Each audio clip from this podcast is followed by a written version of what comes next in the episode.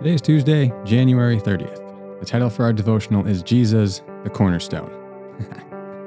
all right, all right. I, I, know I can't have a title like that without everyone singing Cornerstone or that running through the back of their mind. So uh, go ahead and give it a listen on your favorite music streaming platform. Otherwise, I've linked you to it at the bottom of the devotional page um, through Spotify. So it's a good song. All right, we're going to continue reading 1 Peter 2. Remember, we're going through 4 through 10. Um, today, we're going to go through verse 8. As you come to him, a living stone, rejected by men, but in the sight of God, chosen and precious, you yourselves, like living stones, are being built up as a spiritual house, to be a holy priesthood, to offer spiritual sacrifices acceptable to God through Jesus Christ. For it stands in Scripture Behold, I am laying in Zion a stone, a cornerstone, chosen and precious and whoever believes in him will not be put to shame. So the honor is for you who believe. But for those who do not believe, the stone that the builders rejected has become the cornerstone, and, quote, a stone of stumbling and a rock of offense. They stumble, Peter says, because they disobey the word, as they were destined to do. So remember here, Peter has switched metaphors from the family to the temple. Uh, yesterday we saw the big idea of this passage quote, You yourselves, like living stones, are being built up as a spiritual house. Now he quotes a few Old Testament passages to reinforce this idea. In verse 6, he quotes Isaiah 28 16, the text, Behold, I am laying in Zion a stone, a cornerstone, chosen and precious. Whoever believes in him will not be put to shame. In this passage, Isaiah is prophesying against the leaders of Israel. He calls them scoffers and criticizes them for making a covenant with death, most likely referencing an alliance with Egypt they have made lies their refuge and falsehood their shelter, he says, instead of trusting in God. It's unclear what the stone is in Isaiah's passage, but it is a demarcation line. Isaiah says that God will do something in Israel to establish his people via this stone. Whoever believes in this stone will not be put to shame. Peter links this stone to Jesus. Jesus is the stone in Isaiah's prophecy. In Jesus, then, we find what God has done to save his people. Those who believe in Jesus will not be put to shame, Peter says. The shame from Isaiah's prophecy is the humiliation of being taken captive by a foreign empire, which happens to the people of Israel through uh, the invasion of Assyria. His readers were being shamed by their society, Peter's readers, that is. They're being shamed by their society as a way of pressuring them to conform to the religion and common practices of the Roman world.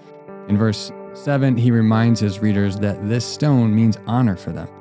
So he contrasts the attempts at shame from the culture with the honor that they have in Christ.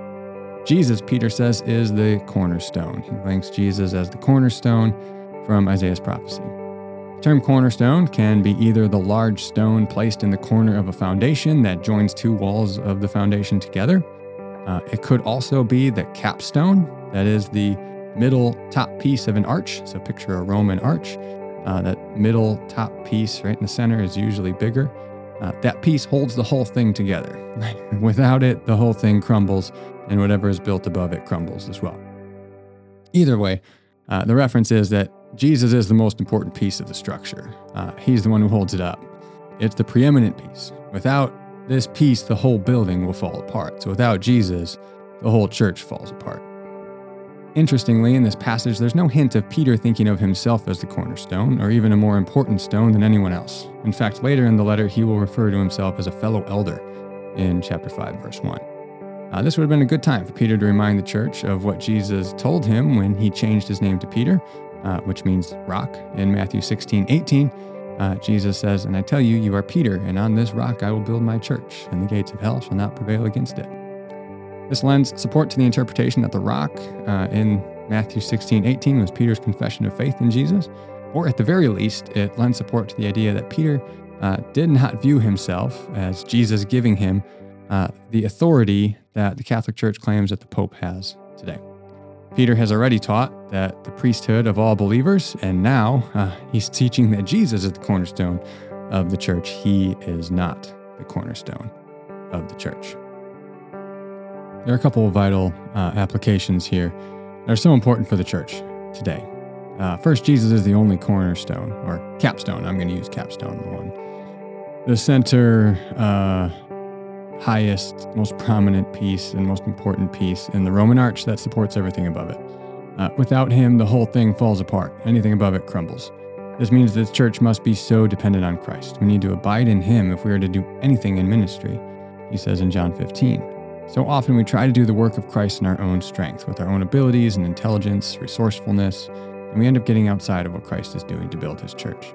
We easily lose sight of the way of Christ in an effort to expand the kingdom of Christ. That doesn't work that well. Everything we do in the church must be built upon the capstone of Christ. As believers, secondly, uh, we must also remember that Jesus is the capstone of the church, not a prominent pastor or other church leader or anyone else. Abuse from church leaders has sadly become well known. Moral failings of prominent, high profile church leaders has become news fodder. In this environment, we must remember that our faith is built on Jesus. He is the perfectly righteous one, He is the author and perfecter of our faith. So we should always look primarily to Him as the capstone of the church and to put our trust fully in Him.